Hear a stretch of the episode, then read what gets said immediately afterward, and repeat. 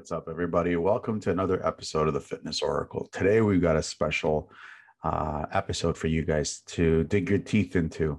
That's quite a long one, this one. Um, today, we sat down with Dr. Jordanna Clarefield Henry from Health Haven Clinic. She specializes in chiropractic. She's a chiropractic doctor, and uh, she specializes in helping people not just heal only their physical injuries, but also heals their minds in the process. And we go into a lot of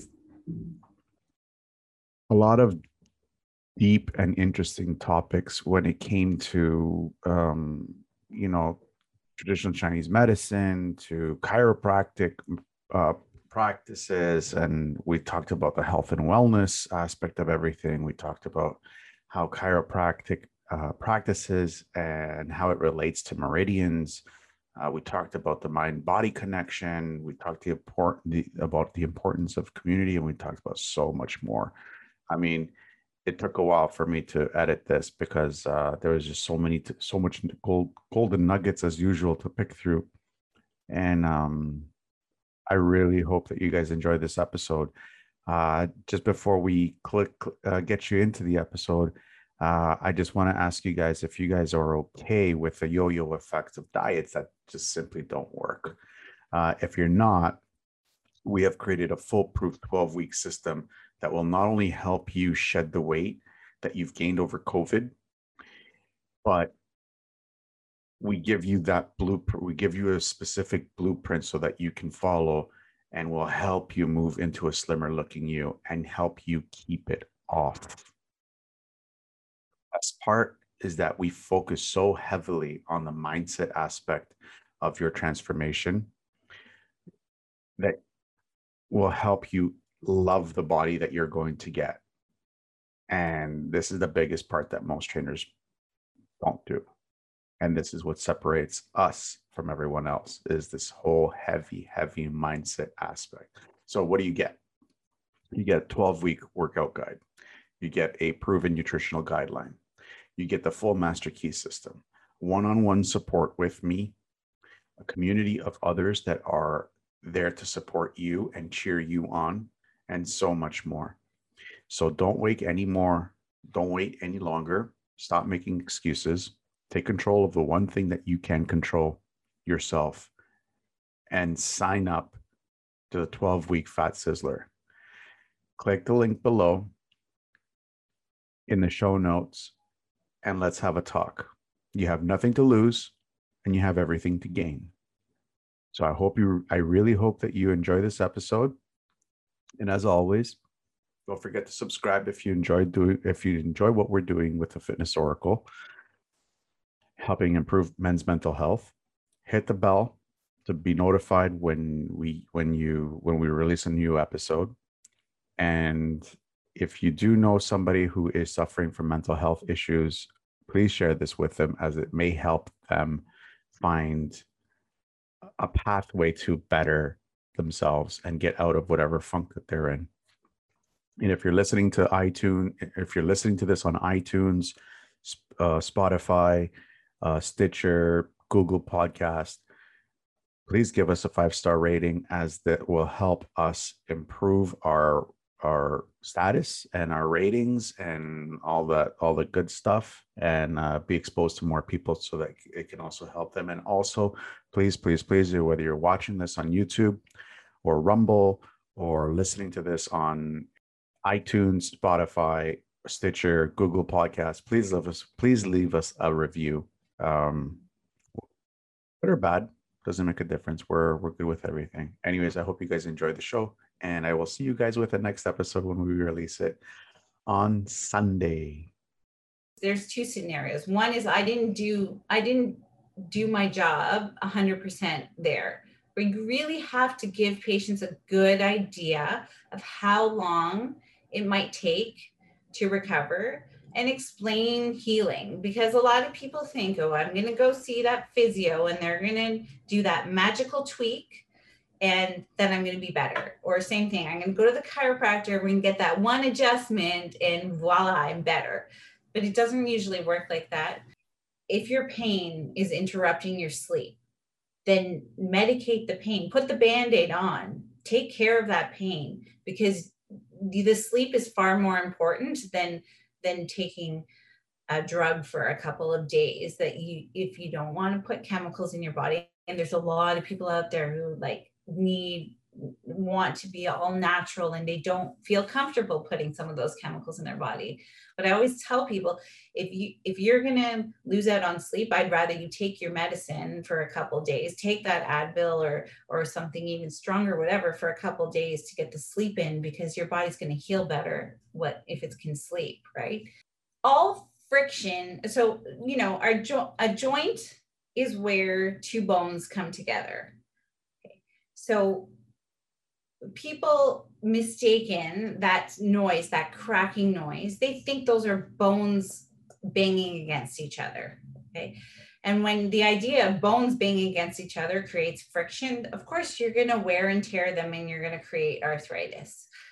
Um, but that's not what cracking is, first of all. It's just, it's the illusion because that sound, and I don't know why the universe or God or whatever, our creator of whomever he or she may be or it may be. I don't know why they chose that noise because it freaks people out. In fact, it freaks me out. I, I hate when people crack their knuckles. I'm like, oh, stop it. but I'm okay when I crack other people's backs and make noises. Um,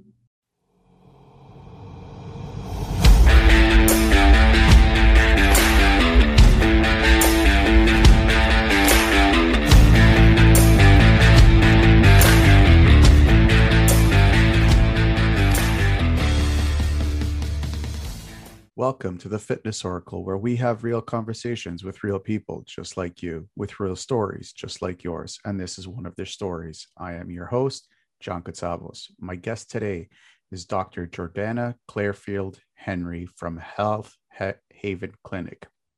Dr. Jordanna has been a chiropractor for 16 years. In March 2020, she opened her dream multidisciplinary practice in Toronto called Health Haven She's a mother of two beautiful boys with a husband, Sean Cooper and Hudson. Those are the two boys. She loves to sing and dance with a wonderful group of people. She puts on a show once or twice a year to raise money for great causes like cancer research and mental health.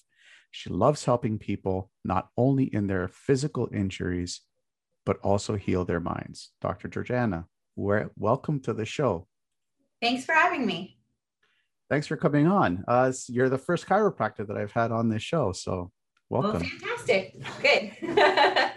so, how is? Uh, I know we're opening. We opened up yesterday. Uh, the time of the recording of this is Saturday. We opened up on Friday, July 16th. So, how's opening up going?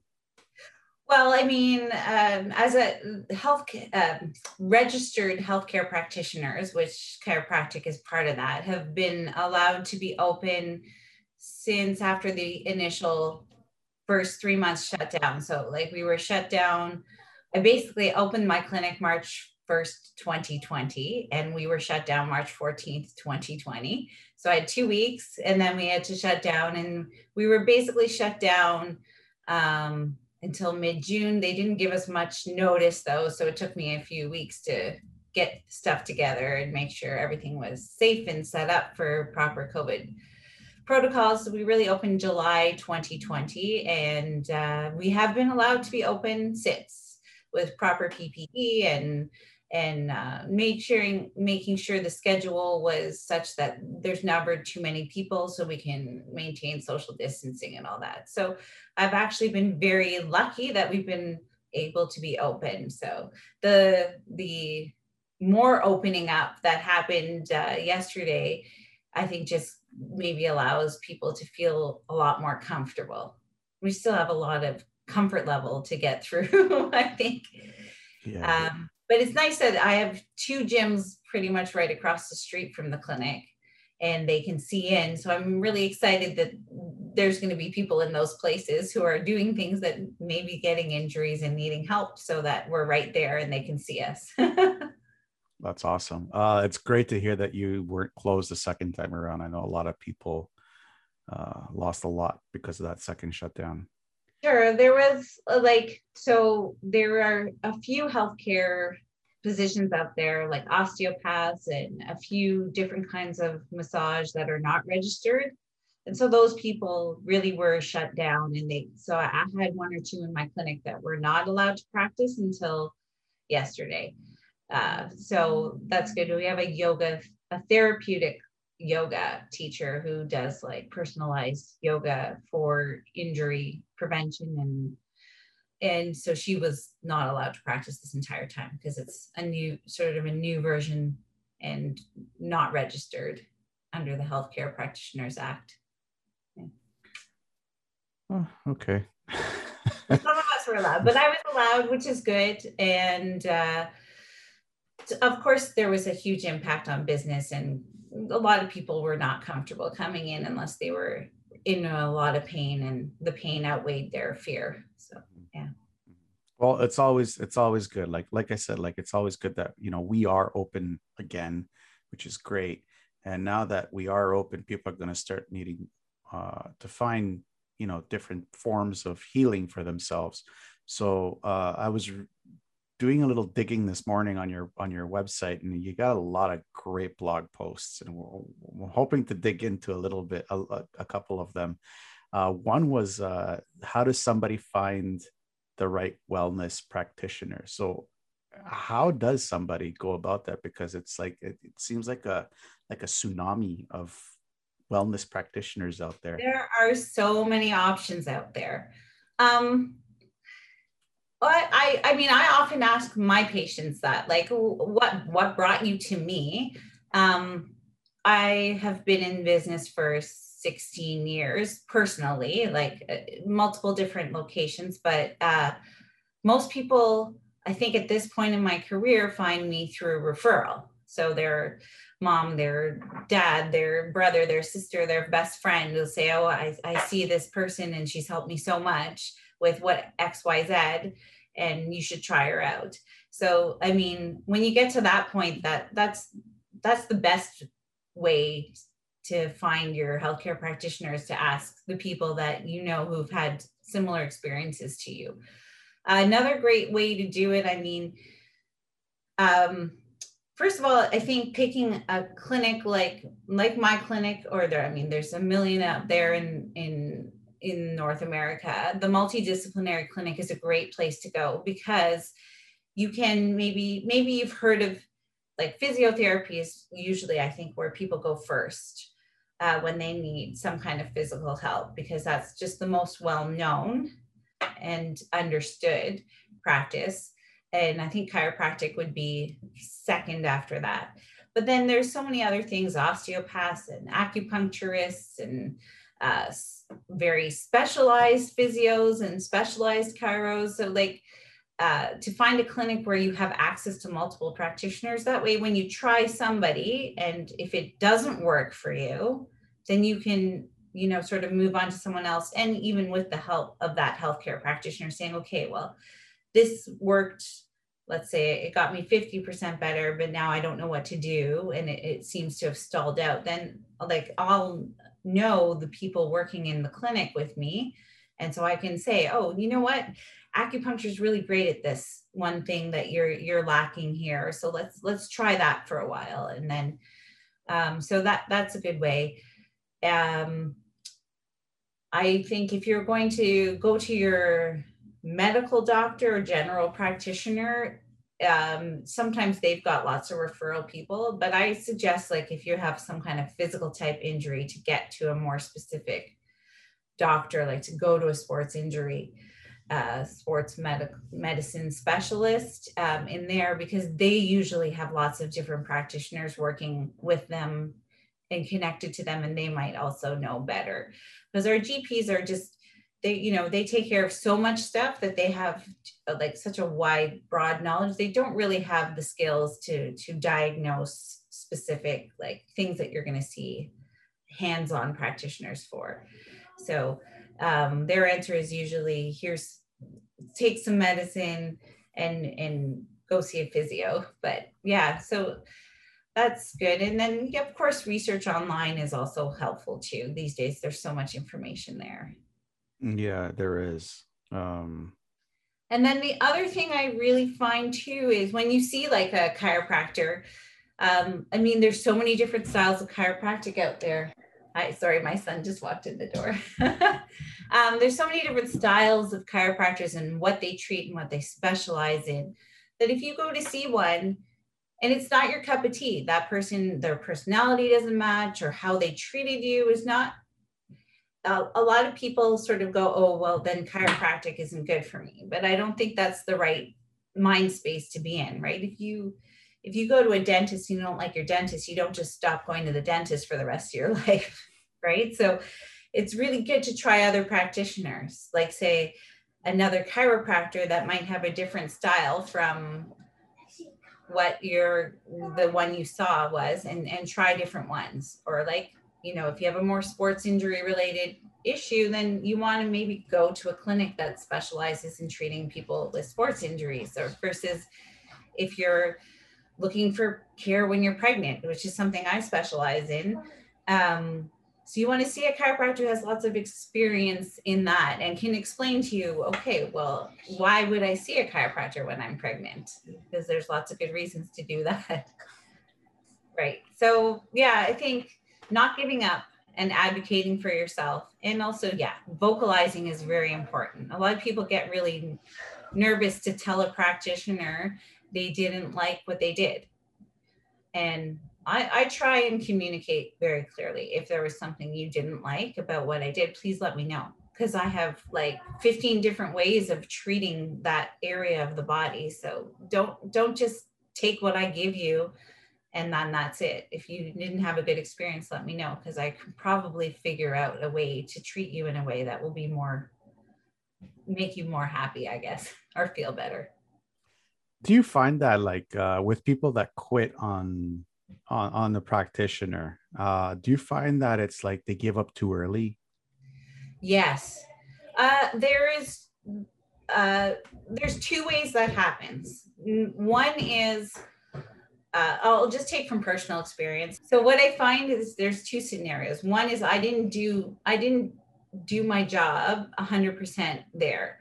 We really have to give patients a good idea of how long it might take to recover and explain healing because a lot of people think, oh, I'm going to go see that physio and they're going to do that magical tweak and then I'm going to be better. Or same thing, I'm going to go to the chiropractor, we're going to get that one adjustment, and voila, I'm better. But it doesn't usually work like that.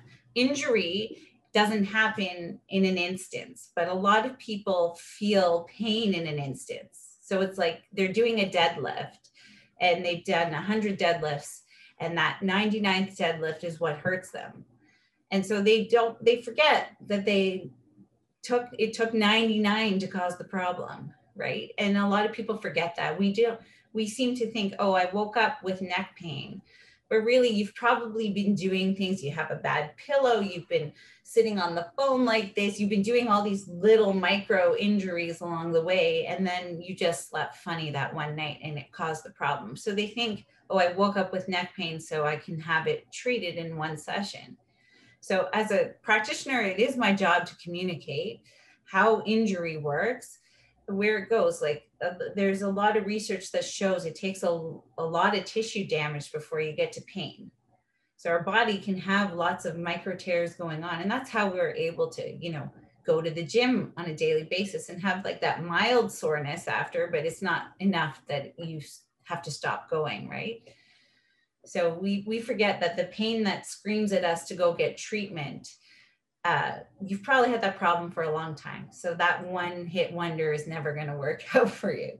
So as a practitioner, it's very it's on me to communicate that. Um, and then you have people who just don't listen to that, and they come in and they expect to feel better after after one session with anyone. And you can tell that patient because one of the questions I do ask is what what what other treatments have you done? And if I get the well, I saw my osteopath, and then I went to an acupuncturist, and then I had a massage, and now I'm seeing the physio, and now I'm at the chiro. You're like, okay, so this person is not going to really stick out through a treatment plan, which is what people need. It's a plan of treatment where, you know, and you can get a good idea with uh, once you've been in practice for a while and i mean they do teach us at school but i feel like experience is much more uh, solidifying in confidence and stuff. So you can give someone an idea like oh okay uh, a disc herniation follows a certain pattern uh, in most people. So you can give them an idea of what to expect. And if i skip that step then then sometimes people will leave because sometimes people hurt more for the first couple treatments as they're going through before they get better. And if you don't teach them, if you don't set up the expectation that that can happen, then people blame you, the practitioner, versus, oh, this is just how this injury goes. Yeah, we get that a lot as personal trainers too. It's oh, like, for sure you do, like, right? We want to drop 30 pounds in a month. I'm sorry. I did the expectation no i worked out once and I, I didn't lose any weight and i didn't my muscles don't look bigger. Like yeah because it takes months to years to change a body. Yeah. Yes it does. Uh, one of the things that i actually uh, i'm an advocate on one of the blog co- posts that you posted was uh, your i'm going to call it a war on sugar. Um this has been this is like the hardest thing for anybody to give up because it they they have they have said that sugar is more addictive than cocaine itself. So your blog post was was uh, titled what happens when you stop eating sugar? So my question to you is how do you stop somebody from eating sugar when when, you, when we are so inundated with so much sugar? That's true Um, that is definitely a tough one. That is also an expectation thing. You really got to set people up to understand what it feels like to get off sugar. Um, most people have had experiences stopping caffeine for a little while and very similar experience, right? Mood swings, headaches, just waking up feeling crappy and stuff. And people associate, oh, in order to fix those symptoms, I got to put the sugar back in my body. And you got to understand that that's that's withdrawal. If something is so powerful that it's causing withdrawal, then there's there's a big problem with that thing. Um, I like to start small.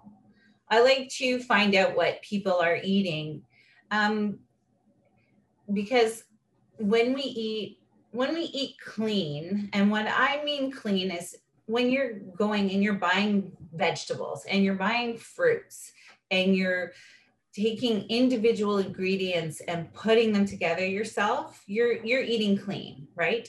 When you buy something that's boxed for you and prepared for you then you don't know what's in there. And that's i feel like a huge part of where people don't even understand they're getting sugar from those things.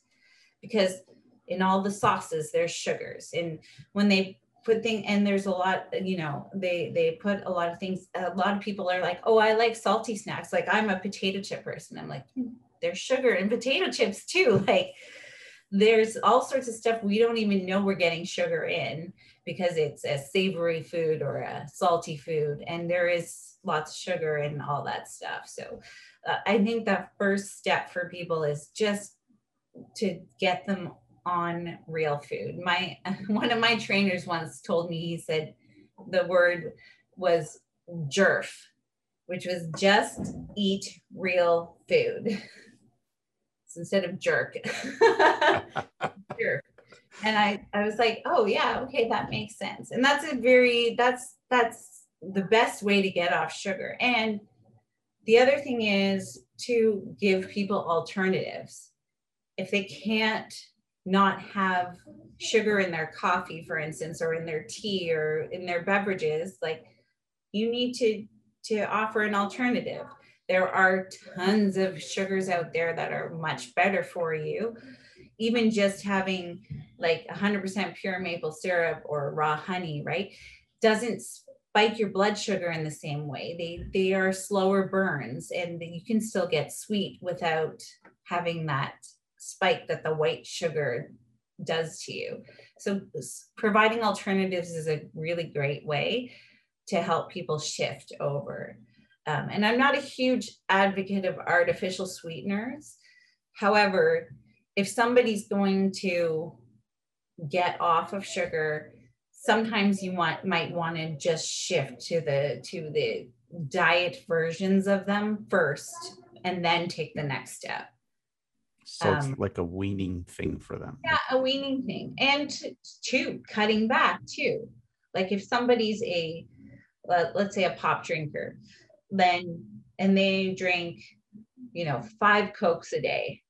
Well, if you can first switch them onto something diet, so you're going to get a little bit less sweet and it's a little bit better for you. I don't know, you're substituting chemical for sugar, but uh, it is, it, I would say going to the better version, great. Or if you can just say, okay, you have five Cokes a day, just have for the next week, cut it down to three.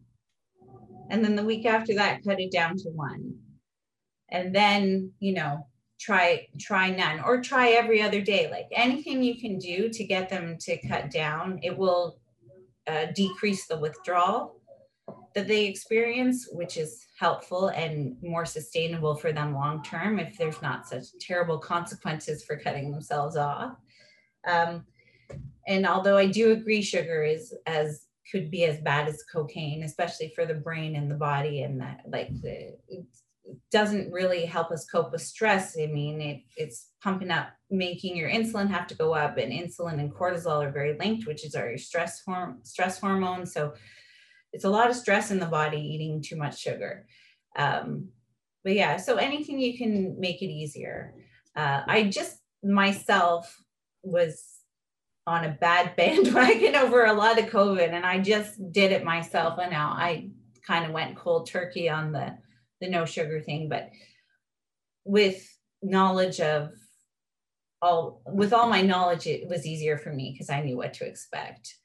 Um, but one thing I do have to say is doing that again. I mean, I, have done it a few times before, but uh, I was probably eating a lot worse than I ever have in my life for the last while, being stuck inside and going stir crazy. But uh, what a mood shift.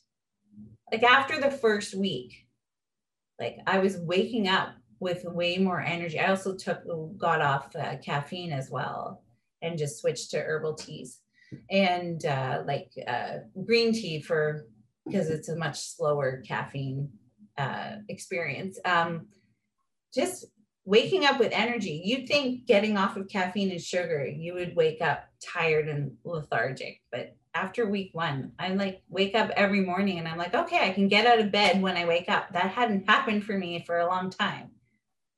So, yeah, benefits of that are so huge so we've been like covering like this whole health and wellness topic and it sounds like you you and your clinic deals with a lot. What do you guys specifically deal with? Because health and wellness is such a broad topic. Oh sure. Huge huge. Um well i would like to say we are focused on mostly like physical injury and physical well-being. So we want to take a body um, from whatever state it's in and improve its function overall. So most people are coming in, like uh, most people are coming in with, well, there's two two generalized patients I get. Injury patients. So someone comes in, I've hurt my back, I've got headaches, I, you know, I hurt my neck, I got it in a car accident and I have pain from that. So people are coming in pain focused. I've got something that's hurting me and I want to fix it. Um, and me personally, like I treat, I, I think most people come into a chiropractor for some kind of back issue from from the top of the head to the to the down to the butt, like some kind of back issue. 90% of my initial patients are coming in for that. Um, and then I have a handful of patients that are coming more for wellness care and what I deem that is eh, I, I have some aches and pains, nothing so bad, but I just think I could feel better. So nothing, oh, or posture. over COVID, everyone sat at desks and got in front of computers even more so than before. And we didn't leave our houses, and a lot of people stopped moving and working out, right? So a lot of people just had this like, I'm achy all the time. I, when getting up from sitting is hard, getting out of bed in the morning is hard because I just sort of generalize. it's not like a 10 out of 10 on the pain scale. It's like a two to three out of 10 on the pain scale, but it's there and it's bugging me on a regular basis. So those are sort of the two dichotomies. So a lot of pain and sort of minimal pain that I just feel like my body can function better. And all my practitioners are really geared towards that physical uh, issue. Um, and then, yeah, a, a, lot of my practitioners, or me specifically, I'm very interested in overall health and wellness. So once I get to know a patient and I help them through their immediate problem, if they sort of decide to stick around for a more wellness body overall approach, then sometimes I'll get into the nutrition and then working on people's uh, sort of mindset around health. Um, and you you know as a trainer, right?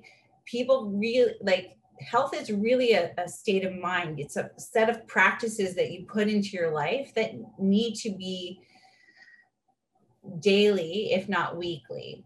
Like some things you can do, and maybe you don't need to do them every day, but you have to you know have your routine set up and and to create a healthy body you need more than just no pain. You need to put good food in your body. You have to have a, the right mental outlook.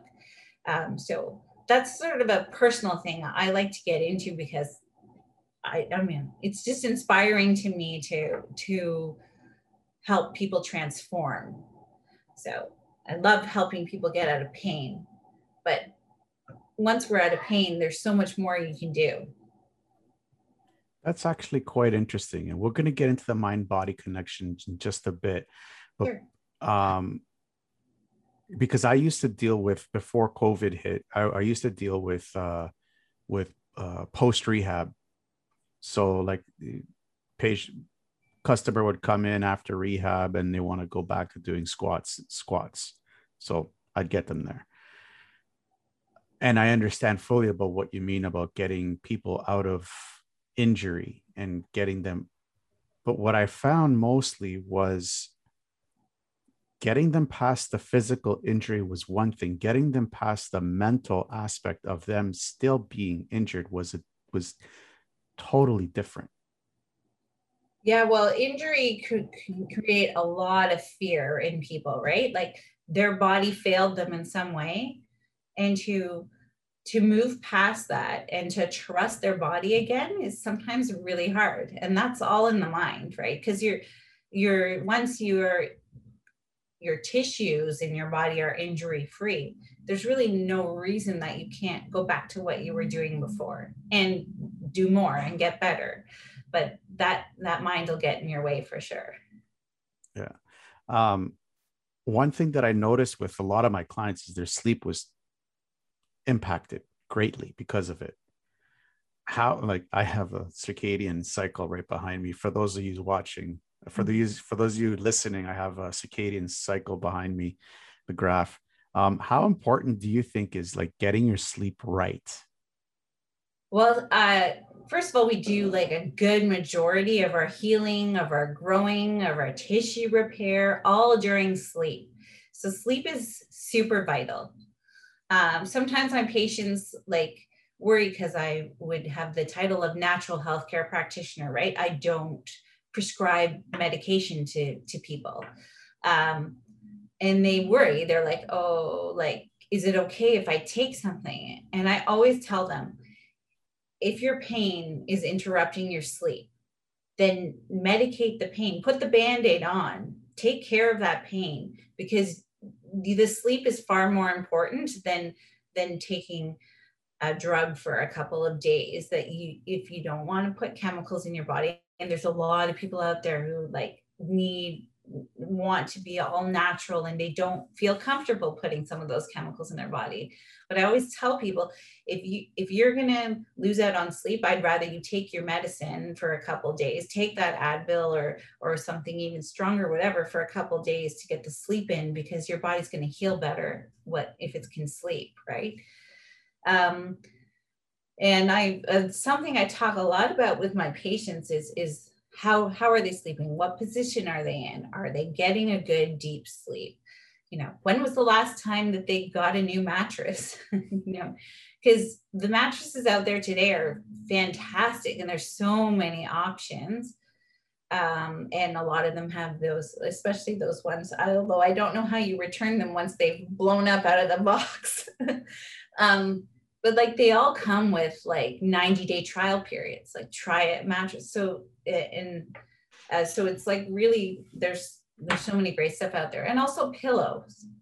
Like people sometimes like i have a lot of people are like oh you know i wake up and my shoulders and neck are sore every day i'm like oh well what kind of pillow are you sleeping on because depending on your position in sleep some pillows are more optimal than others so I do a lot of education on sleep position and the importance of getting quality sleep. And of course, with technology these days, we're all on our phones, and a lot of people have a TV in there. And then there's a blue light, and then there's a red light, and there's like all these things that we don't even realize we've kind of set up our bedrooms that are not conducive to the best, deepest possible sleep. And of course, when you have children, then it all goes out the window. usually, um, usually does. yeah. Well, with my kids, my younger son was always a, a, difficult sleeper. So I I got very strict on that because him not sleeping then impacted me. And then I, I was not, I'm one of those people, if I don't get a good quality sleep, I'm I just I don't function as well. And having an a, a infant and like a two year old I, I felt very i had a lot of difficulty parenting that two year old who's going through normal phases of like defiance and little things that maybe wouldn't be impactful if it was just him but when i was exhausted from this infant who my second did not sleep for the first four months of his life basically i, I couldn't deal with my two year old effectively because i was just so angry and if you allow swearing, I was really just quite a bitch for that whole time. but yeah, so well, I don't know. So yeah. Um yeah, so uh, yes, sleep is very vital and I really I really do talk a lot with my patients about it and we discuss even small things like taking magnesium before you go to bed. That's a huge help with sleep because it relaxes everything in the body, not just the muscles which is often a good thing for when people have like twitches or cramps or whatever. So magnesium helps, but it also relaxes smooth muscle as well, which means, well, better bowel movement. So that improves health too, right? And plus it relaxes your brain and your the brain waves. So you actually get a nicer, calmer, deeper sleep. So little things like that that people don't even know about is really helpful. And yeah, sleep is super vital. And I, I, the people who say, "Oh, I function fine on four hours, five hours of sleep," it's not true. like you, they think they do because that's how they've slept their whole life. But the truth is, they would be a much better version of themselves if they actually got in more sleep. Yeah, yeah, and I found that you can only you can only sustain that for a short period of time. I, I tried that last year, getting five hours sleep, and did that from March till around September, and then October I had a massive burnout. Yeah, it's it's so hard, and um, it really is. It's really rough on your neurology. Really, your brain really can't handle that, and you have to compensate a lot. Um, and the only thing I can say to that is if you are an insomniac, tr- like getting more physically active is often very helpful with that. So if you can't sleep, sometimes I, recommend to people like, then get up, like before you're going to go to bed, not right before, but like go out and get some go do your gym workout at, at nine o'clock at night come home and go to sleep at 11 like if you if you have a rough sleep because your body's going to be tired which will help quiet your brain more. Those things like that can be helpful too. Cool. Very cool. Uh switching gears a bit um what was the trigger for you to get started studying in chiropractic treatment well um i always sort of growing up, like my dad was a stockbroker and financial planner. My mom worked at Seneca College, so she was like a, a, a teacher and then administrator there. So I kind of when I was kid growing up, I kind of went back and forth between, oh, I'm going to be like my mom. No, I'm going to be like my dad. No, I'm going to be like my mom. And then around eight or 10 years old, I sort of said, forget the, that. I want to be a doctor. So I was sort of at a very young age, I knew I wanted to help people. And then I guess my own personal experience, I must have been a, a, relatively healthy kid. And my own personal experience was you go to the doctor to get needles or medicine, and you don't go to the doctor if you don't need either of those things. And so in my mind, and I didn't need those things too much except for whenever they were required. I was not a very sickly kid, so I wasn't at the doctor that much. And I got that into my head. That's what doctors did. And I was not so into it after a while. Once I got into my teenage years, I wasn't into taking medicine and I wasn't, I definitely did not like needles. Needles freaked me out, except for now I have tattoos. So forget that phobia. But um, so when I went to university, I was like, I, I need to figure out how to be a doctor that doesn't do that because I didn't want to do that. I was like, I don't want to give needles and I don't want to prescribe medicine. So uh, most people were talking about going into physiotherapy. And I just have this personality streak inside me that says when every single person is doing one thing, you should do something different. I've just always been like that. It's like everyone's wearing red. No, I'll wear pink. Like I just, I just have that natural little bit of rebellion inside me.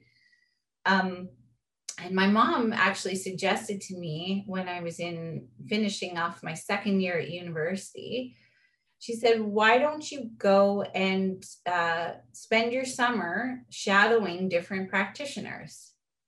So, like, my parents knew my mom saw a chiropractor, and um, my dad, one of my dad's friends was a chiropractor, and uh, one of my mom's friends was an occupational therapist. So, I just spent that summer after my second year uh, spending a day with different practitioners.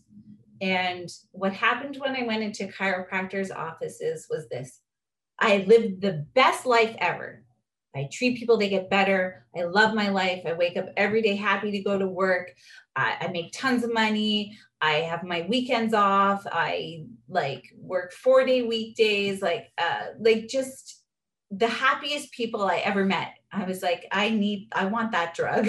like, sign me up because they were so happy and they just loved their life so much. And they were such believers in in the body and like our ability to heal ourselves which is very empowering. Um yeah so i just got really excited about it and i said okay that's where i'm going. Very cool very cool.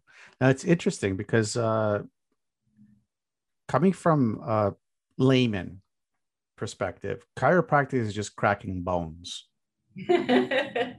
yes. But I do have friends that are chiropractors, and it's much more than that. Um,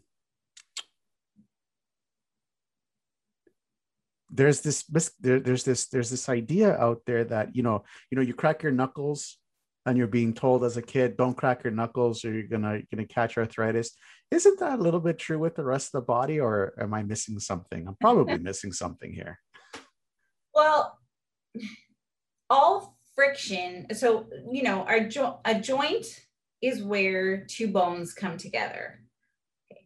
so people mistaken that noise that cracking noise they think those are bones banging against each other okay And when the idea of bones banging against each other creates friction, of course, you're going to wear and tear them and you're going to create arthritis.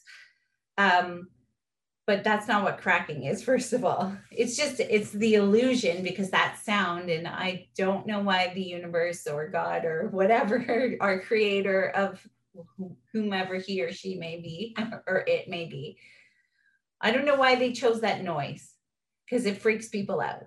In fact, it freaks me out. I, I hate when people crack their knuckles. I'm like, oh, stop it. but I'm okay when I crack other people's backs and make noises. Um, first of all, y- y- yes, we do move the body and it makes that cracking noise. So, yes, we're cracking. Um, but there's so much else going on in the joints. And what people don't understand about that particular noise is every joint has a capsule around it, meaning a tissue that wraps around the entire joint and seals it off from the rest of the body. And then we've got this fluid inside that joint. And around the edges of the bone, we have cartilage, which protects it. So there's not so much friction in there. And sometimes we even have things like discs in our spine between the joints. So they're not, so we got this rubbery stuff that we're rubbing against, or we have bursas in some joints, like uh, around shoulders and knees and hips.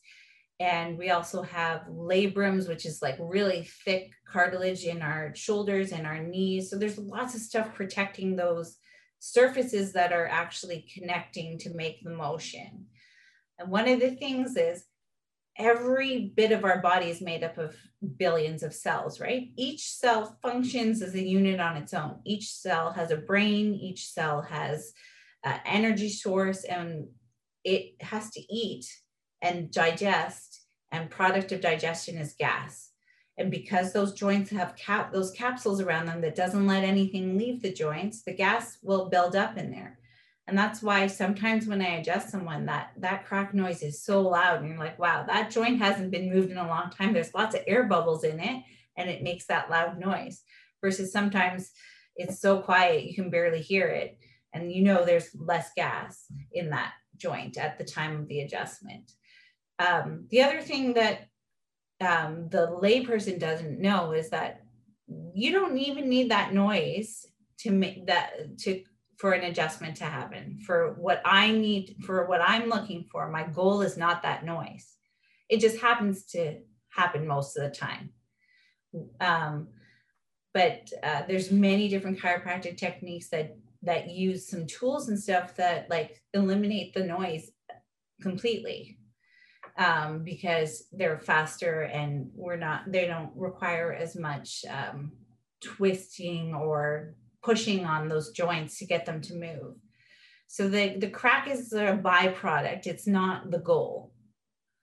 Um, yeah and then the other thing that people don't know much about is the interaction with the nervous system every time you adjust a joint, you have a whole cascade of things that happens in the body, is uh, particularly in the spine because the spinal cord's right there. So when you do that release in the spine, you get a message immediately that goes straight up to the brain and tells the brain to stop producing adrenaline and cortisol, your stress hormones, and to start producing dopamine and serotonin, which are your feel good hormones, for your re- relaxed hormones. And the other thing it does is go into the motor cortex of the brain and shuts off contraction. So, actually, if I never touched a muscle and just did an adjustment, those muscles that are tight around there are going to relax actually over over time. It takes a few minutes to an hour. Some people it takes even longer. It depends how tight they are.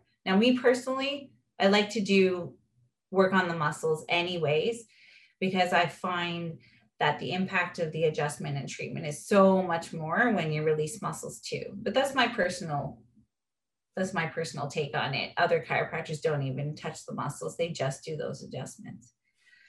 And I have so many ways to adjust that don't require the crack.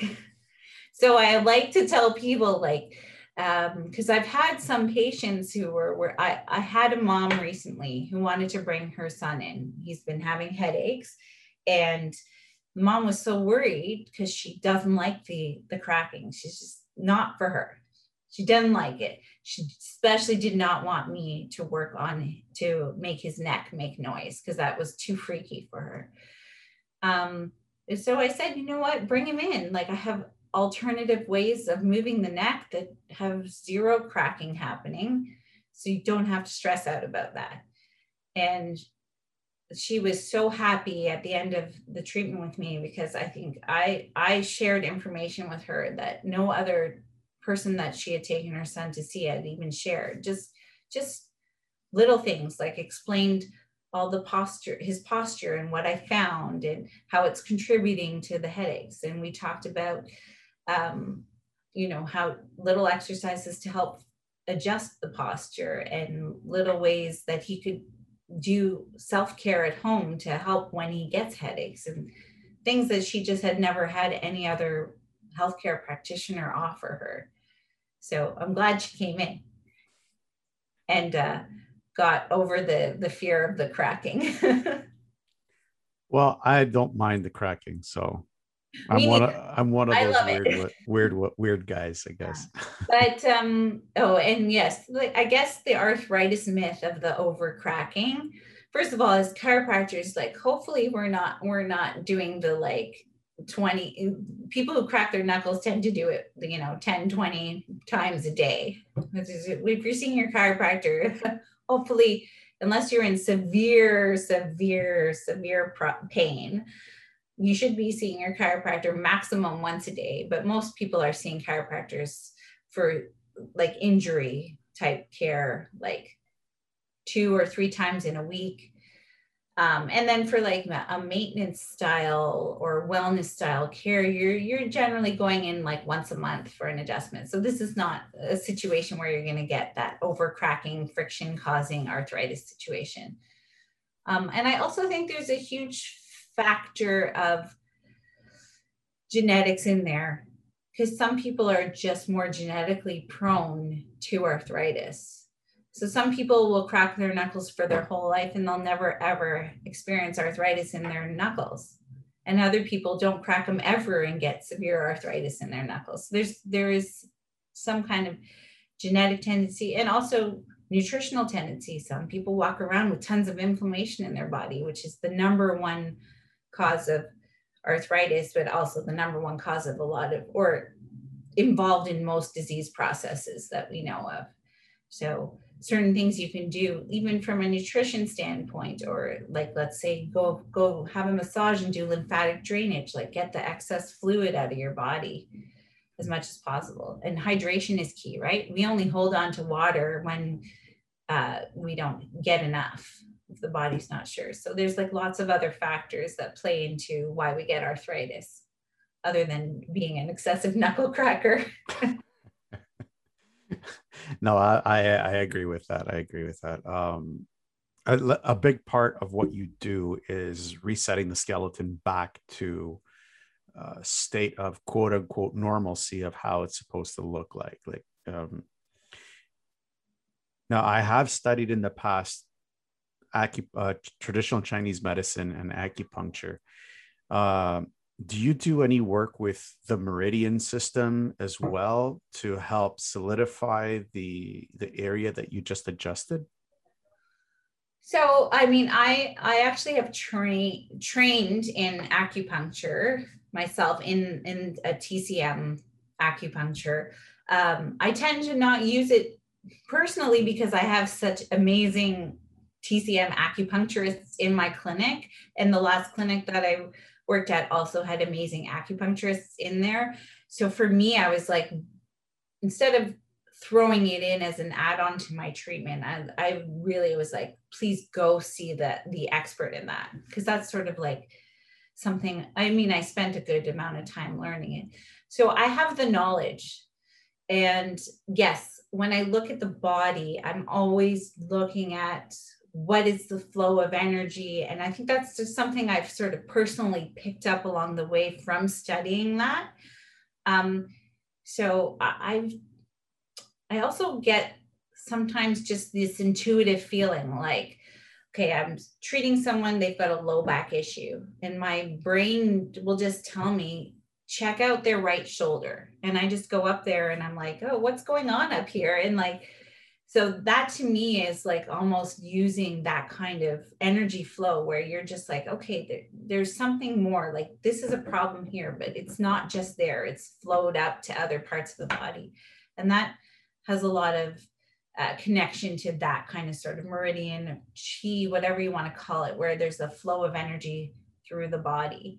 And that things that might be you might have a problem on the bottom of your foot but it's related to a hip issue on the other side of the body. And that is all like when you look at TCM and acupuncture, right? That's the whole thing, right? Like you've got the whole spine on the bottom of the foot there.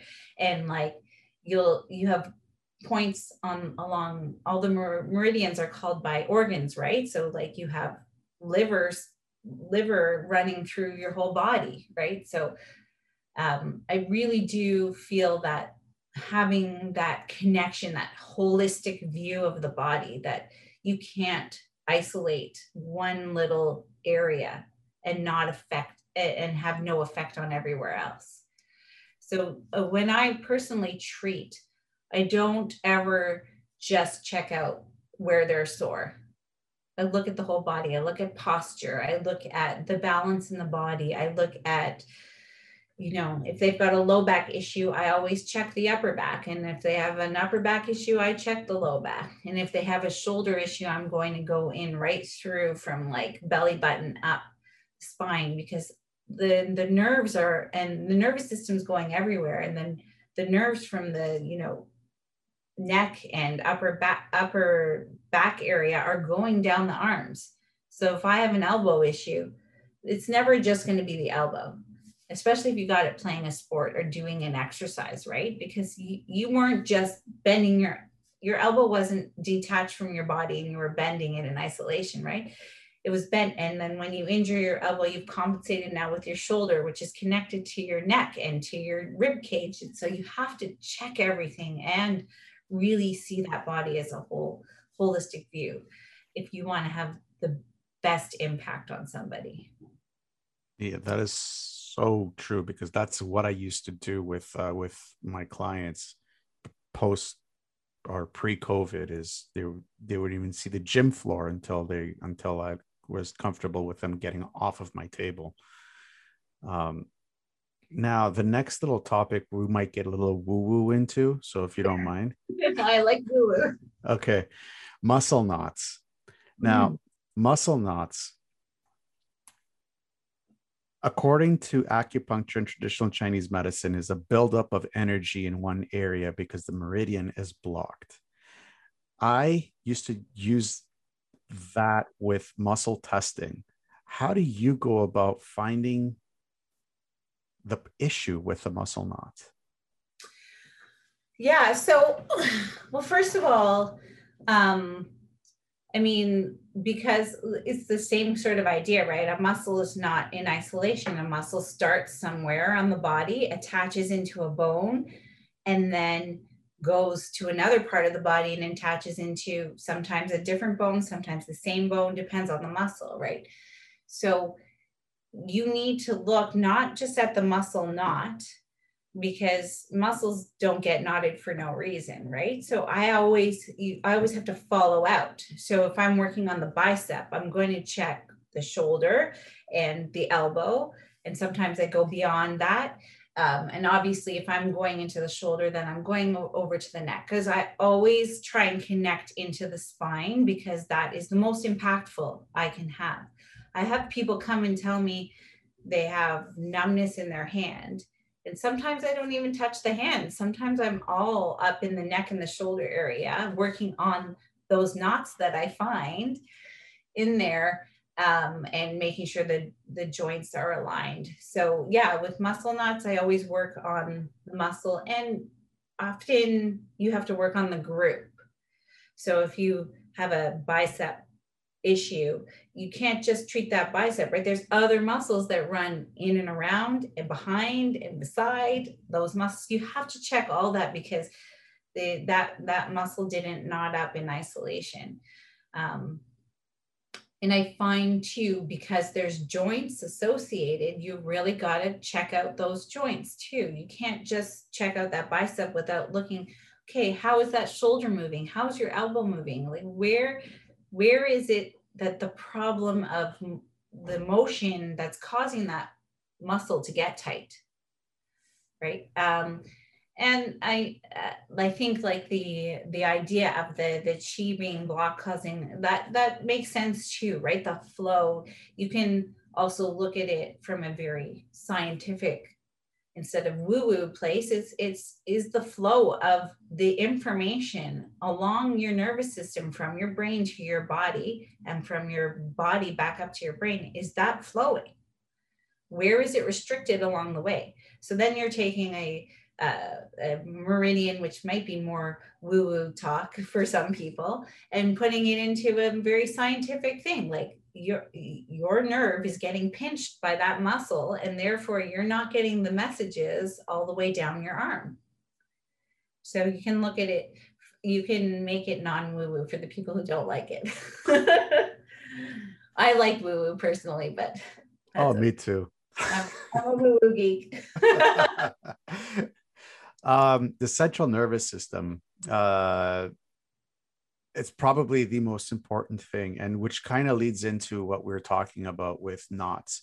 Do you think like pinching or impingement of the central nervous system in one form or another not only just has an effect on the physical aspect of the human but also the psychological aspect? Yeah absolutely. Um i mean our our brains are processing billions of things uh, like I, I, I don't I, I can't quote the right numbers because I don't really know them offhand, but like we're processing like I believe it's in the billions of, of synapses every minute of the day. Um, and our body's never not firing something. Even when we're sleeping, things are going on.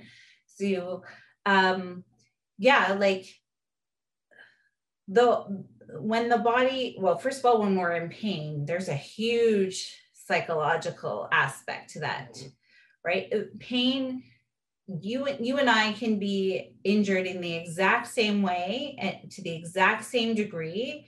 And I might be screaming in agony and you might be like oh yeah whatever. Because your perception of that pain because maybe you've experienced that level of pain before or you know this is a regular injury that you have. And so regardless of the fact that we've been injured and have the same exact level of injury in the tissue itself our brains perceive it completely different. So any physical ailment in the body is going to affect people on a on a mental health level. Um yeah like especially i find like chronic pain people who are in pain on a daily basis for long periods of time, there is massive psychological overlay, and you can remove that physical pain from them, and they will have to still get over the psychological thing. Like you said, you know, being afraid to move past injury, right? That's all a lot, a lot of mental, like my body failed me, and now I have to get over that. Um, plus, movement is very key to mental health. If you speak to anybody who has depression, anxiety, whatever, all those things improve drastically with physical activity. So it makes sense that uh, mental health would be tied right into physical issues. Yeah. Um, I was we were I was going to circle back to to exactly what you came what, what you mentioned um, with the whole um, moving past because you see it in sports athletes all the time. Mm-hmm. like they get hurt doing during a specific movement and every time they cut lead up to it they fail. Yeah they fail and too like it's like they set themselves up for the failure they get so scared about getting there uh, and and the head gets in the way of of the the body moving. Um, and often they end up more injured because they're scared of doing something. Like a lot of the time, um, they say like, uh, I know my my dad's a, like a loves to golf, um, and he talks about you know when you're going through that swing, the second you don't go full out and don't just do that motion freely with full uh, release is the is when you screw up is when your you your thing goes your ball goes off the wide and or it goes short or whatever. And a lot of people get you know they get to that motion that's uh, difficult or scary or where they had an injury and they freeze up. They're like oh my god i got to get through this. And then they end up tightening everything up and they don't go full out through that motion. And that's where we get more injuries because people are freezing through instead of flowing. And that that really causes a lot of problems. What tools do you use to help somebody get through that? Well i know professional sports uh, people are use a ton of visualization to get through that and i know there's been tons of studies done where you had people uh, doing the physical practice and other people doing a mental practice of the physical practice. So, like visualizing themselves doing it, and they get the same gains in in improvement in their skill, whether they've done it physically or mentally. So, to practice um, whatever is scary mentally, where you don't, you're not in the danger of injuring yourself, uh, is a huge way to help people get over that hump. Just to visualize themselves doing it successfully um, and and it's got to be like a regular daily practice uh, to get through that um, and and you know visualizing themselves being successful going through that motion is a huge way to to get them over the hump. And that way when they jump to the physical once they've practiced doing it mentally so many times then now they're able to get out of their head. Uh, actually very applicable to postural issues. Because posture is something posture is just how are we holding our body? Um, and then there's more ideal postures than others right? Um, and posture but we're always in posture whatever we're doing we're in a posture and most of the time we're not really thinking about it if we're leaning to one side or if uh, we're sucking in our stomach or if we're letting it all hang out. Like we're not generally thinking about that unless maybe an attractive person walks by, then maybe you might suck it in and, you know, stand up straighter. But otherwise, it's very subconscious. Um, and when I'm working on posture with patients, I teach them that. I'm like, you need to start bringing posture to the forefront of your mind. You need to start thinking about it. You need to go, okay, is my posture good now? and then think about it for 30 seconds. And if you can think about your posture and correct it for 30 seconds, like 10, 12 times a day, you're sitting up straight as I'm talking about posture. I, I actually just cracked my neck. um, and then slowly but surely, you don't have to start, th- you don't have to think about it anymore. Um, when I was little, I, I did ballet when I was little and one thing they always had us do was you know suck suck in your stomach like that was just thing because it tightens your core and it gives you the strength to be able to lift your legs and do all this stuff in ballet but you know when you're a little kid they don't really explain it that way to you. They just say okay proper ballet form suck in that stomach. And then when I transfer over to being in chiropractic college and we're talking about the the uh, transversus abdominis muscle, right, and like how that helps with posture and core strength and all this stuff, and I walked out of that class where I learned that in, and I thought, oh my god, I do that all the time because I did ballet so much as a kid. They always told me to suck in, and I've been sucking in my whole life. So, but like for somebody new, that would be a new thing, right? Like they wouldn't walk around tightening their core all the time. So yeah, muscles and and all all things we do in in sport and movement, we can do mentally to build up the physical experience. So, no, I totally agree. But uh, the thing I have, the thing I have uh, issue with the transverse or the transverse abdominis or the TVA, as we call it, um, is that the actual two times that we actually really use it is when women are giving birth and when you go to the bathroom. Sure, sure. That's the only time it's really being used. So if you're having bowel issues, maybe your TVA needs to be worked a little bit. Yeah, for sure. um, I, know, I just, uh, I guess that it was the the buzz thing, right? Like that people, yeah. or I think engaging that core, um, it, it's just, it's really although I, am sure that uh, people have been training with that idea for a long time, but people were always focused on that the six pack, the you know, the rectus abdominis, that that because it it looks nice.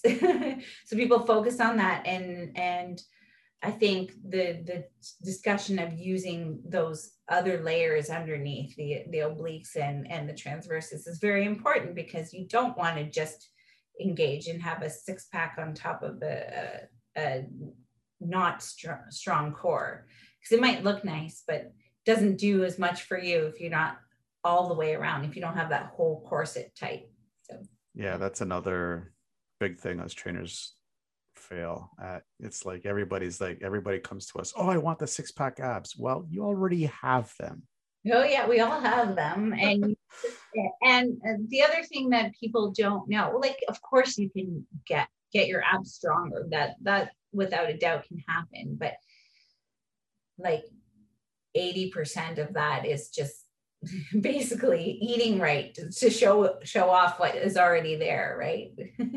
we can all show off our six packs if we just got uh, got rid of that, you know, abdominal fat that's lying on top of it, preventing them from being seen, which is mostly diet. Yeah, absolutely. Absolutely. Um, I'm going to switch gears a little bit. Um, I want to talk a little bit more about community. Now, this is a huge topic, especially of late. You had a very interesting history, well, maybe like a few years ago when you pretty much lost everything. Now, I know because I've been there before and I, I know how hard it really is. So why don't we why don't you go in if if you don't mind going into it a little bit? Sure, sure.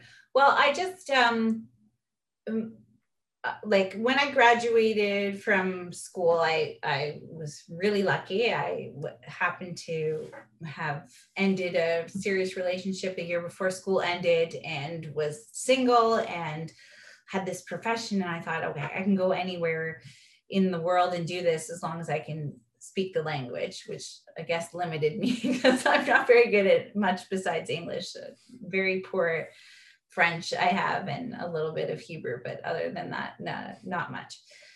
But uh, so I ended up going to Australia for two years. And then when I came back, I associated at a couple clinics, which means I worked under other people.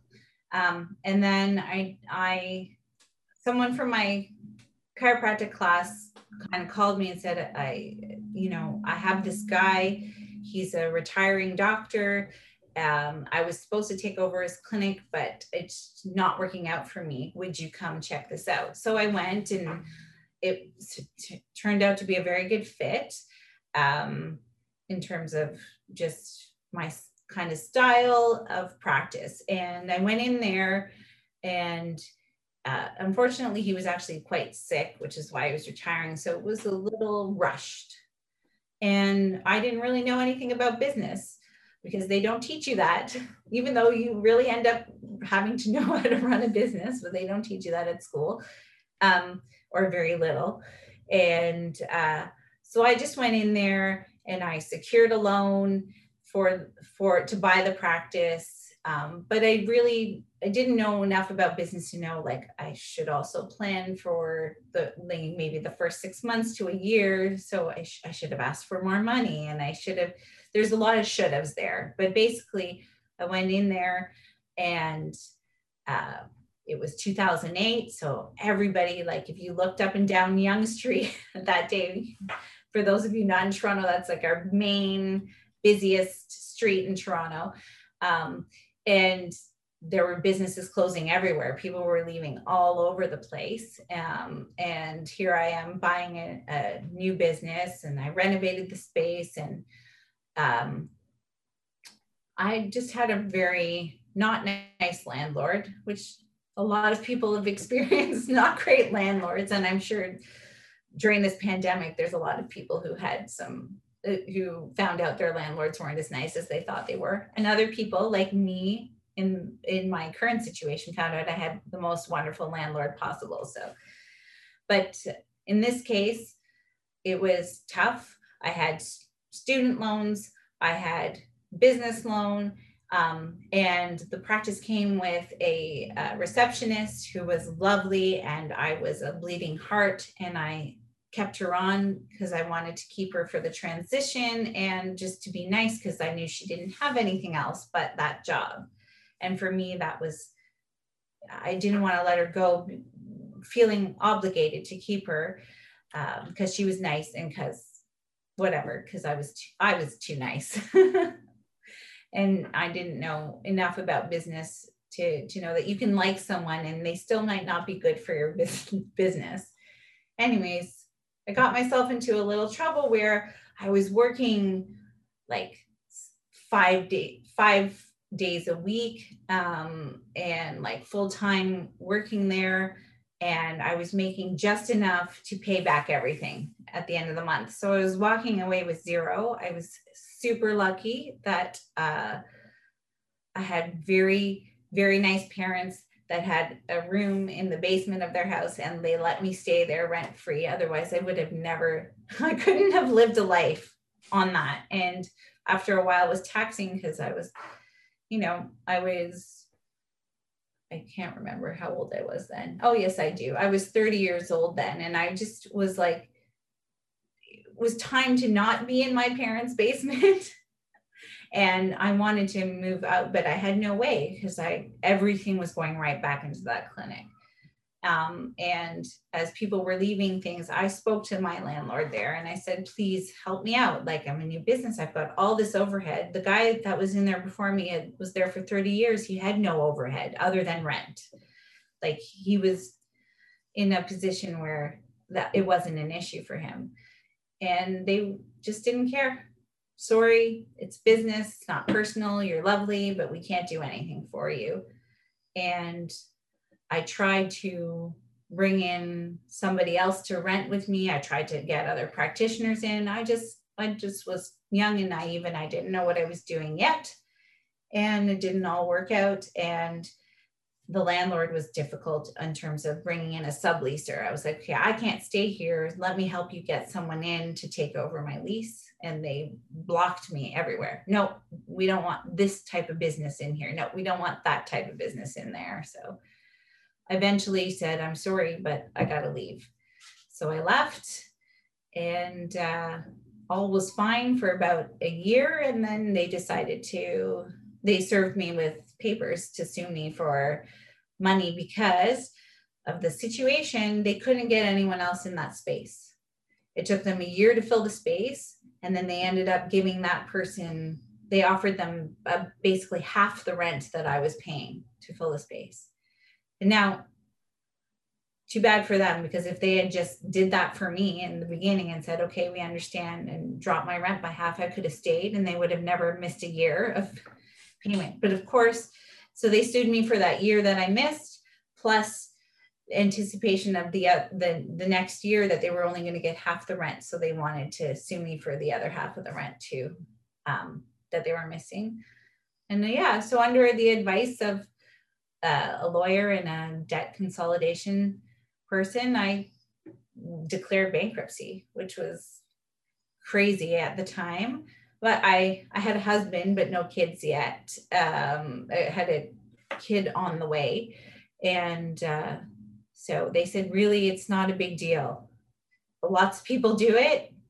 Don't worry about it. But because I was young and I also, I didn't, I wasn't incorporated or anything. So I've had to personally go bankrupt and you know not be able to get credit cards for a long time. And it's hard to lease a space if you're if you're in bankruptcy right? So um that and which was okay at the time for me there. I just decided to work for other people at that point in time.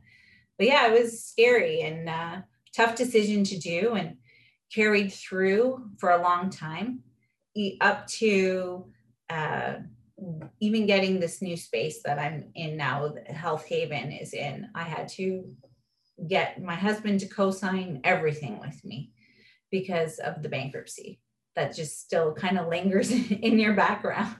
It's actually completely off my my credit record now, but um, which is wonderful. But you know that just little things like that puts a strain on on your your marriage and your life, right? Because now I'm dependent on my husband in a whole on a whole whole other level. Like he's not financially supporting me because he wants to, but it's because he has to. And that can add a little bit of layer of tension into a marriage. Financial financial issues always sort of a lot a lay a stress layer to any relationship, really. Yeah, it does. It does. How important is it? Is was it and still is to have the support of your of of your community, which is your husband right now? Yeah, uh, uh, I mean, it's essential. I I couldn't I couldn't be where I am today without it. Like I, I'm super lucky. I have a like my immediate community of my immediate family and uh, and my husband and um, I have I'm super lucky. I I've always been supported, um, both emotionally, uh, financially, um, and just yeah. I've always had a very close family and um, close relationship with my siblings and they're all super supportive and yeah it's it's it's everything um, and i recently moved from one clinic where the the owner of that clinic ended up shifting as the clinic became successful he he moved from being a very supportive person to being a look what uh, I need all the money that I can get. And he stopped caring about his practitioners and realizing that they were the ones that were giving him success versus the other way around. He had this mentality that if he if that clinic wasn't there, we would all be failing. And that bled into the whole clinic and it led to this huge, massive uh, exodus. At least 10, 10 of his the practitioners who had been there from basically when he started that clinic had left because we we all felt pushed out by him. And that was terrible experience there but at least i had all my patients were just like okay where are you going? We're coming so that's like a community of support there too um, and the community that my clinic in is is amazing. Like we, there's Facebook groups all over the place, and I'm sure uh, that you know the the new Nextdoor app that's out there where everyone's in is so supportive. Like there was a fire in one of the coffee shops very recently, and they've set up a GoFundMe page for them to to help them pay their staff and stuff while they're renovating. And like when restaurants do nice things all through the pandemic it's been just incredible to watch everybody support each other. And um, you know when people are done with items they're just like who needs it? Like instead of just you know selling stuff or throwing stuff away people are like really generously donating and taking care of everyone. Um, it's so nice to see because i feel like the pandemic although it was so heavy on all of our mental health and health in general. And it was so isolating in one way but it was so it was it opened up this whole other thing in the community that I don't necessarily think really existed before that, where people were just really looking out for each other and helping each other out and um, doing meal delivery and and not forgetting to to help out all the charities in the area and stuff. And it, it, i think it, that was an amazing thing that we got from the pandemic that was positive. So it's mostly like you know this pandemic that we just went through separated us so much that strengthened the, our, our own community within ourselves and within our people people around us. Yeah for sure for sure. And uh you know, yeah. And I think there is like a lot of opportunity to to uh, spend so much time with your immediate cohort whatever that is whether it was family or or if it was roommates or if it was you know parents and kids together for long periods of time i think we got an opportunity to really bond and learn even more because spending all this time together um, I, I was speaking as a parent just to be able to really watch my kids in a way that I never had the opportunity to before. And I got to see them interact with their teachers and their friends through virtual school, which I would never have the opportunity to see. And uh, just, you know, connect and bond with like physical touch because that's all I could. Those are the only people I could touch, right? I guess at my practice, I was allowed to touch people in a very sanitized way. But um, it's funny, I bumped into a patient on the street and I didn't even recognize her till she stopped me and said, Oh, hi, Dr. Jordanna, because she had her mask off. And I had never seen her with her mask off ever because she was a new patient during pandemic time. And I thought, wow, that's like such a weird experience. I had no idea what she looked like except for her eyes. Wow. Wow. Do you think we're going to have a hard time re reintroducing ourselves with the community again? Yeah, I think um, just because restrictions are lifted doesn't mean people feel comfortable and safe to in the first place, especially with working out. Because I think that's a tough one because now you're in a room with people with all the fluids going around, right? Sweating and breathing hard. So I think that can be a little nerve wracking for people. Um, the other thing is like yeah like we haven't seen people fully for a long time. And um, you know i think there was a little bit of wreaking havoc on us. I don't know. I gained uh, the covid-19 so like i don't even look the same as i did before although actually i've released a bunch of it already. But um like yeah it, it's going to be tough to to get back out there and a lot of people still have a ton of anxiety around just being out and being in public and uh, uh, having the education I have and knowing what I know about the body, I feel like uh, my level of comfort is so much higher than a lot of other people's. I noticed that because people ask me like, "Oh, what are you going to do when you're allowed to take off your mask?" I'm like, "I'm going to throw it in the garbage. I'm going to be so excited."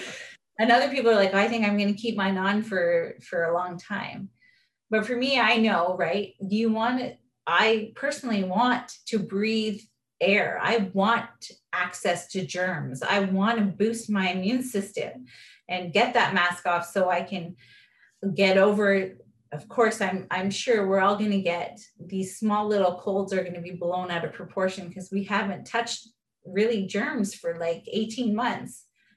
We're all going to get super sick with not covid things and then not be allowed to go anywhere because we're all sick with non-covid related issues.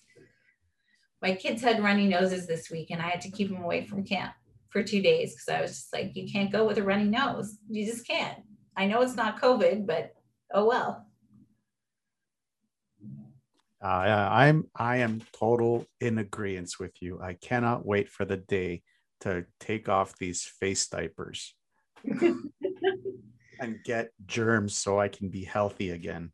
Exactly, and in, it, that's that is a unique perspective of, of a healthcare practitioner on any level, from from trainer up to to surgeons. Like we know, if you don't expose yourself to to all the little bugs out there, uh, then when the big bad bug comes around, you really don't are not able to protect yourself against them. And our, our reaction to to those small bugs is like no, on an, uh, normally with when we're unmasked and whatever, and we've had been out in the public, like those germs, we they're all over us all the time. And it's funny when people say they catch colds and stuff. I'm like, you know you didn't catch a cold your immune system was down and so the cold was able to to take over your body because we're fighting colds and germs all the time it's just when we encounter them but if we have been sanitizing all the germs away and covering ourselves up. It it'll be interesting to see. yes, it will. Yes, it will. I actually was just got off uh, maybe a couple few hours ago with a call with uh, Dr. Ben Fuchs. I don't mm-hmm. know if mm-hmm. you've ever heard of him. I think so. Yeah, and he was saying the exact same thing. Like um, and he's like uh, a pharma. He's a farm. He's a pharmacologist, and he's like, this is. We need the germs. We need the viruses. We we need to be exposed to this. Yeah, well, it's the same thing. Um, like my kids came home once from school and they had like that i don't know you know lysol goes around and teaches them all about that. And i said and i mean this is pre-covid so sorry for anyone who doesn't like what i'm about to say but i said to them and forget everything that you learned. I was like no sanitizing. Don't do that. I said the only time i need you to wash your hands is after you go to the bathroom. Other than that i don't care. You want to eat the dirt go right ahead. but you know, I think that may be a uh, an uncomfortable point of view for some people, but that's me. I'm just like, you know, touch every animal, get your hands dirty, get dirty. If your food falls on the floor, if it doesn't fall in a pile of like dirt, then pick it up and eat it. Whatever, who cares? Yeah. Yeah. No, I'm in agreement with you. no, I know. I just, you know, some I, I just like to caveat that with like I might be out there in that opinion and that's okay. I'm good. I'm okay with that too if if I have a, an unpopular point of view on some stuff because sometimes as health healthcare practitioners we know so so much more about those kinds of things um, just based on our education and and for me personally like I'm like we got a lot of education on nutrition, but I don't necessarily apply it on a daily basis. But I'm fascinated. I will take every course out there on nutrition. Uh, and same with neurology. Like, um, I just find the, the brain and the nervous system so fascinating. And yes, I do believe that I am treating that every time I interact with with a joint that the, the if a nerve's there, I'm interacting with the nervous system. But um, just I will just take in every course on it. Neurology is so fascinating. The brain is just wow. It's just above and beyond. Maybe if I got to do it all again, I'd probably I think I would go into neuro, neurobiology because it's so fascinating, or maybe epigenetics or something like that. Well, I have an entire textbook that I haven't even cracked open. It's just on the neuro- neurological uh, because neurological system with a human being and i haven't even cracked it open because it's like i read a couple pages i'm like yeah no not at three o'clock in the morning. Does not this is not 3 a.m reading. Oh i'm gonna forget the name of the guy. Oh. I heard a podcast with this one guy who's just uh, who is a neurobiologist or neurologist and he he really talked so well like I think anyone could have listened to to that podcast and gotten tons out of it. He was just really able to bring it down to to the lay layman's terms, and I was like fascinated by it. I was like, I got to read every book he put out, but I can't remember his name at the moment, so I apologize for that. But oh, that's cool. That's cool. Uh, we're gonna be wrapping up the show in just a bit, sure. and these are the seven or eight questions that I ask all my guests. Uh, I just want your input on these topics. Okay. Uh, with the increase in people suffering from depression from the uncertainty in this world, what's the one thing that you could tell them to keep their hopes up? Well, I just think that there is so much goodness out there. People are people are generally good and i think we forget that sometimes we we see sensationalized media of of maybe the worst out there.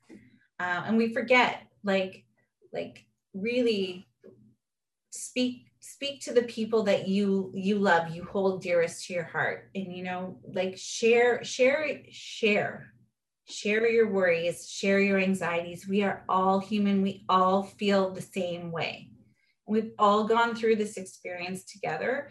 And most of us have very similar stories and experiences on how we're feeling. We're all scared, we're all anxious.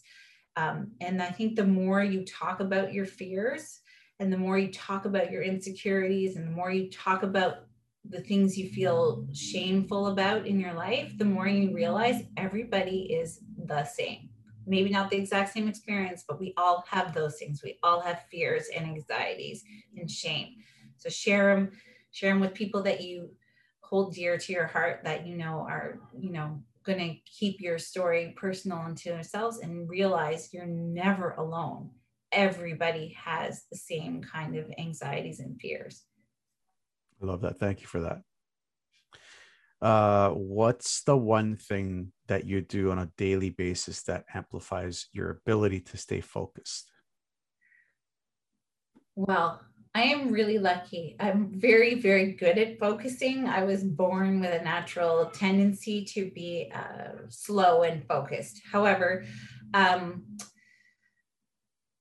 I think the the biggest key I can say is is when you want to focus, you got to remove all of the distractions, right?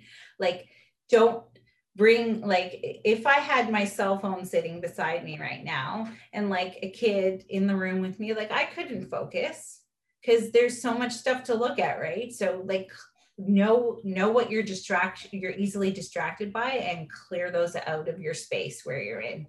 That's the best thing to do uh, if you want to focus um, and then some things like if you're if you're in a house and there's lots of noise around you like put on headphones like clear clear your space. And if you can't clear your space do something that can help you really zone in on what you're doing. Very cool. If you could pick up the phone right now and call yourself at 20 years old what would you tell yourself? Oh at 20 i would tell myself to love myself just the way i am. Just that I'm I'm already perfect just the way I was right then. And to stop worrying so much about how I looked, what clothes I was putting on, who who I was talking to like just just just that all that doesn't matter. It's just so not important because people where what who we are inside is just so much more important. I think my 20 year old self was very caught up in am i skinny enough? Am i pretty enough? Am i this do, do enough? And uh, i happen to be heterosexual so you know enough guys interested in me and all that kind of stuff. Um and the nonsense. Like who cares? Be a good person and and love yourself the way you are now because you know how we look can shift but who we are in our core doesn't doesn't really change. Amen to that. Looking back would you change anything? Um not really. I am a product of my experiences. Uh yeah, like I, I mean, I could go back and say, hey, don't date that. Don't date that one guy. He wasn't worth it. don't waste your time those those few months on him, or you know, you know that that one friend is going to end up being toxic. So like little things maybe, but I feel like all those little things, those maybe few toxic moments in my life or really difficult moments that I've had have turned around and made my present life so much better and more rich and i know so much more now. So no i don't regret anything um and yeah with barring minor tweaks i wouldn't change anything. Cool. Uh what scares you? I am i have a lot of underlying fears i think after working with coaches and things like that. I think success scared me the most. Um, because if you succeed big, you can fail big. So I think I, um, but after like drilling it down, I think I was uh, almost more comfortable with failure than I am of success because like like then what do you do what if you get everything you ever wanted then what because then i have everything i want and then what if i'm still depressed unhappy anxious scared fearful uh, and then all those things that i thought i needed to not feel that haven't changed anything um, but I, I've worked through that now. So I'm not, I'm not as, I'm not scared anymore of success. I want it because I realize that the more successful I am, the more people I can help in my life and touch in my life. And, and that fills me up. So that, and then I'm always scared about my children. I feel like that's never ever going to go away.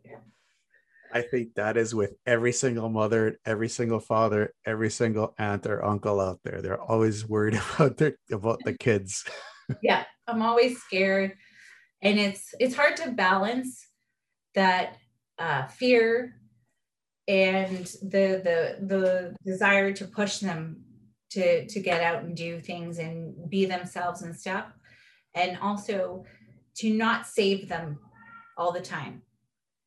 And to to balance having that fear but still not going in and fixing every problem and you know because that's how we learned right? All, all of us learned uh, our biggest learning moments were in our failures. You know if you fall down and skin your knee and it hurt you're gonna say okay maybe i gotta watch and not, uh, where i'm going so i don't fall down and skin my knee right? I mean that's a minor injury but like you know um, and it's funny because my husband is is the opposite of me. He's like clamp down hold them back because he can't hand he knows he can't handle if they get hurt and so um, i'm always telling him just let them go just let them be kids it's okay. If they do get hurt like we can kiss them better oh still on there still on yeah one more five more minutes go on okay Uh, where do you see Health Haven Clinic in the next five years? I would love Health Haven Clinic to just be full. That's what I want. I've got four treatment rooms, and I would like all four treatment rooms to have practitioners like seven days a week and patients seven days a week. Uh, not me personally. I don't want to treat seven days a week, but I would like it to be just full to the brim, busy, um, and uh, lots of referring, inter-referring going on. So the acupuncturist is sending patients to me, and I'm sending it to them, and we're sending it to the massage therapist, and just this like really busy, happy family going on in that clinic where and um, I want the patients in there to be seeing many people and just having everybody thriving and moving closer towards their their own optimal health. That's awesome. What about you personally? Well, per five years, I'm still young. so I, would like to still be practicing. Um, in five years, I, I mean, what I what I really like is just to have a little bit more time and maybe a little bit more financial freedom to I love traveling. So I would like to be able to be going on some really cool, interesting trips, not just like going to like an all-inclusive place and sitting my butt down on the beach, which is nice. But I'd like to do some like adventure trips with my kids. I like doing all sorts of fun things. So like if I'm going to Costa Rica, I want to be going and zip lining through there and trekking the jungle and stuff like that versus uh, like just the, the lazy vacation and to see lots of different parts of the world. I've been lucky to see a lot, but I would like to give that to my kids and my family. So traveling is a, a huge thing for me. Cool. cool. Where can people find more about you? Um, well, uh, Health Haven is sort of all over the place. Um, if you, uh, in our social media is my underscore health underscore haven. Um, that's Facebook and Instagram. Um, we have a healthhavenclinic.com is our website. Um, and then I also have my own personal profiles up in uh, LinkedIn and all that stuff. So anywhere there, uh, you can find us. Um, Health Haven, just I guess specify Toronto if you're going to do a Google Google search because I've heard there's one in Ottawa and one in London, England, or something. Somewhere in England, there's also a Health Haven. So, um, and yeah, anyway, I'm very open. Um, if anyone wants to just connect, like personally with me, I've got Dr. Jordanna at gmail.com is my email, and it, anyone can feel free to email me there doctor being DR, and then Jordanna is J O R D A N N A. Don't we forget will... the double N because the double N it makes the difference. I, I have people send it to the single end version of me, and those just never reach me. we will post all your links with the show notes so people have easy access to you and your content and your and your practice. Oh fantastic. And if anyone in the toronto area we're always looking for wonderful healthcare practitioners. I'm open to all healthcare practitioners. So uh, my goal is to fill up the clinic. So if you are looking for a place to practice massage or acupuncture osteopathy physiotherapy anything at all, we're very, very open to uh, building our family up. Awesome. Uh, any final thoughts? I just want to encourage everyone out there to really strive for health. There is nothing we we are all so stressed. We have so so much pollution, political strife, uh, natural disaster. Like there's just so much in this world that that can be perceived as negative. And i just think having personal health is so important to being able to deal with all that. So both all nu- nutrition plus working out plus having a any kind of uh, physical health care practitioner where you can go when you are having issues very important. Don't leave things like when your body talks to you and says there's something wrong, listen to it, take care of it right away because things just get worse. And actually, the worst part about that is sometimes things get very silent before they get really loud. So if you have a little bit of noise, don't ignore it. Get get get the help you need, and then yeah, be uh, be in connection no matter what, whether we're isolated or not, talk to people. Uh, make sure you have at least one person in your life who you can share your woes with because it really helps us all feel a lot better just to get it out. Anything stuck inside and festering is just not good. That's awesome. Thank you for that. And thank you for everything that you do.